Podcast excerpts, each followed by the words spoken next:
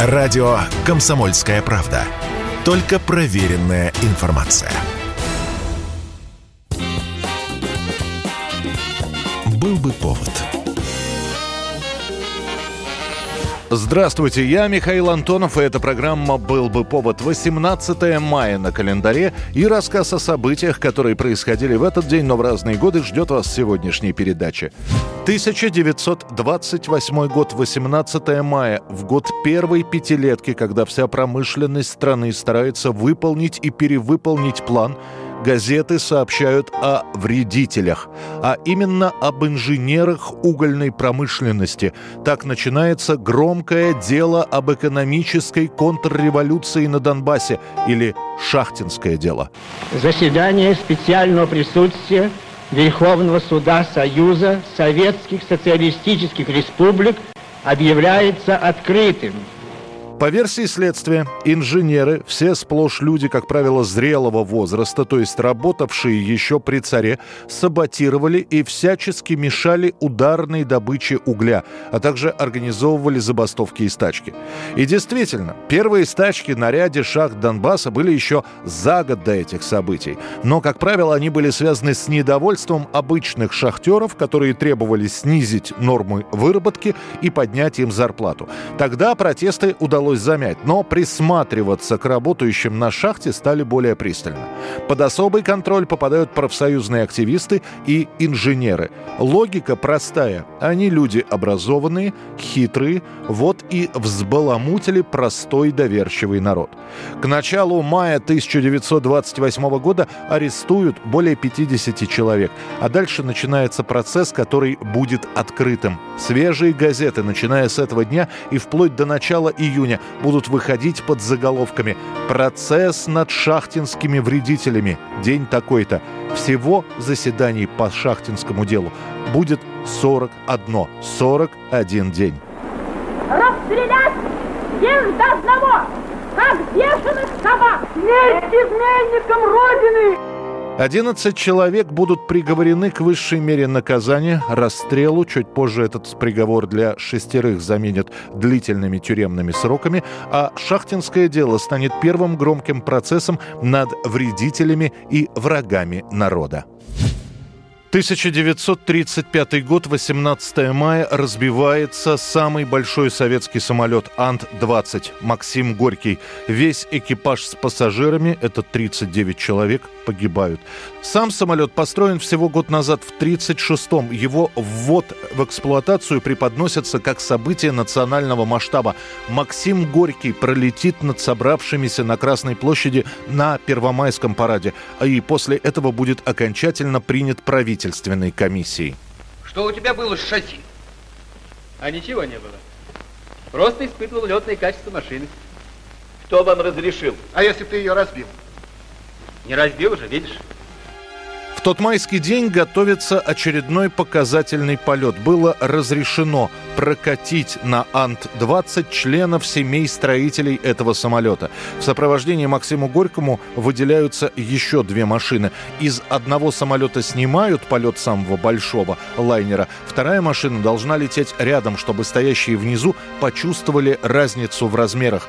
В итоге полет оборачивается катастрофой. Желая продемонстрировать, как над таким гигантом, как Максим Горький, возможно исполнять фигуры высшего пилотажа, один из летчиков на истребителе пробует сделать мертвую петлю. Однако его машина просто рухнет на медленно летящий внизу Ан-20. Истребитель врезается в средний мотор самолета и выбивает его. Сама машина застревает в Ан-20, а после у истребителя отламывается хвост, который попадает в отсек управления Максимом Горьким, и огромная машина начинает падать вниз. Максим Горький упадет в районе поселка Сокол на Ленинградском шоссе. Погибнут и летчик истребителя. На него, кстати, после возложат всю вину в случившемся. И находившиеся на борту Ан-20. Погибших похоронят, построят вторую улучшенную модель. О ней будут уже не так громко рассказывать, и она тоже разобьется, но уже в 1942 году под Ташкентом. 1958 год, 18 мая на 11-м Канском кинофестивале. Главный приз «Золотую пальмовую ветвь» получает советский фильм «Летят журавли» Михаила Колотозова. Ты думаешь, что кому-нибудь сына на войну отправлять хочется? Ты о чем? Или ты считаешь, что за твое благополучие, за твою жизнь кто-то должен терять руки, ноги, глаза, челюсти, жизни. «Летят журавли» — это, по сути, перенос пьесы Виктора Розова «Вечно живые» в киноформат. Этим спектаклем когда-то открылся в свое время знаменитый театр «Современник», а после успеха пьесы решено было перенести ее на экран. Правда, театральных актеров брать не стали. Колотозов приглашает на главную роль фактически дебютантку Татьяну Самойлову. Она до этого снялась лишь в одном фильме. А журавлики и кораблики летят над небесами, и серые, и белые, и с длинными носами. На этих съемках случайно оказывается тогда еще журналист, в будущем кинорежиссер Франсуа Трюфо. Он после уговорит через своих друзей в Каннах взять этот советский фильм на кинофестиваль. Правда, сначала «Летят журавли» показывают во Франции, запуская его в прокат с большим, кстати говоря, успехом, ну а уже после на фестивале ленту награждают главным призом. Правда, в советской прессе об этом практически не будут упоминать. Дело в том, что «Летят журавли» категорически не нравится Хрущеву, который сказал, что это кино про какую-то проститутку, а не про советскую девушку. 1972 год, 18 мая, газеты «Скупа» сообщают. Под Харьковом потерпел крушение пассажирский самолет. Есть человеческие жертвы. Чуть позже становится известно, что, заходя на посадку, самолет разрушился и уже на земле взорвался. Погибнут все 115 пассажиров и 7 членов экипажа.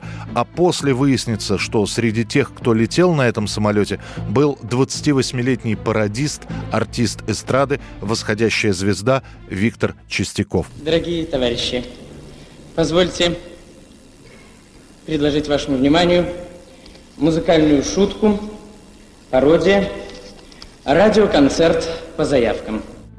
Виктор Чистяков на самом деле проспал на этот рейс и прибыл в аэропорт, когда посадка на самолет Ан-10 была уже завершена. Но Чистякова узнали и специально для него еще раз подогнали трап, чтобы он мог сесть в самолет. Виктору достается 13 место. Звоню по второму разу. В одной из гостиниц а кто спрашивает? Я говорю, вот мне нужна группа артиста Виктора Чистякова.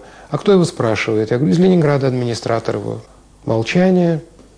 И, знаете, я вам ничего не хочу, не могу сказать ничего точно, но по Харькову прошли слухи, что сегодня под Харьковом разбился московский самолет. О крушении самолета и гибели артиста больше рассказывают западные радиостанции, вещающие на русском языке. Лишь в нескольких советских газетах появятся некрологи с фразой «трагически погиб». 1991 год, 18 мая. На первом месте в американских хит-парадах альбом группы R.E.M. «Out of Time». Несмотря на то, что группа существует уже десяток лет, и это будет их седьмая номерная пластинка, именно с этого альбома у коллектива наступает настоящая популярность и узнаваемость. А виной тому песня «Losing My Religion» — «Теряя веру».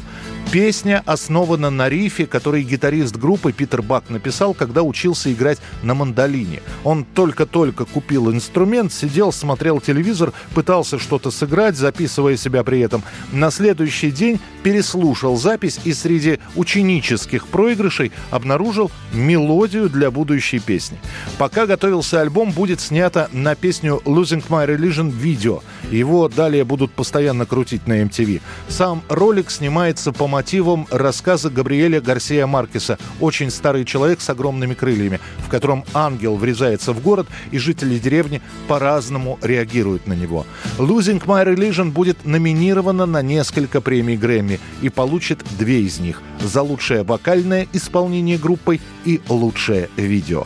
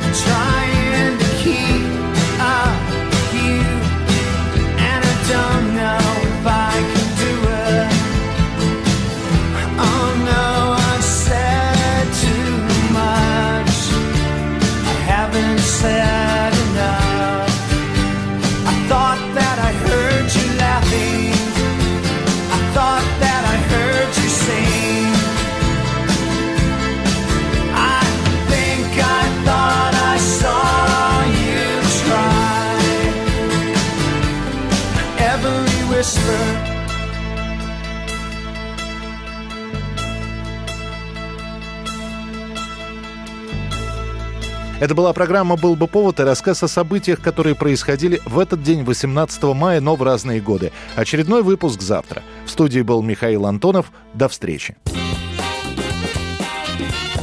«Был бы повод»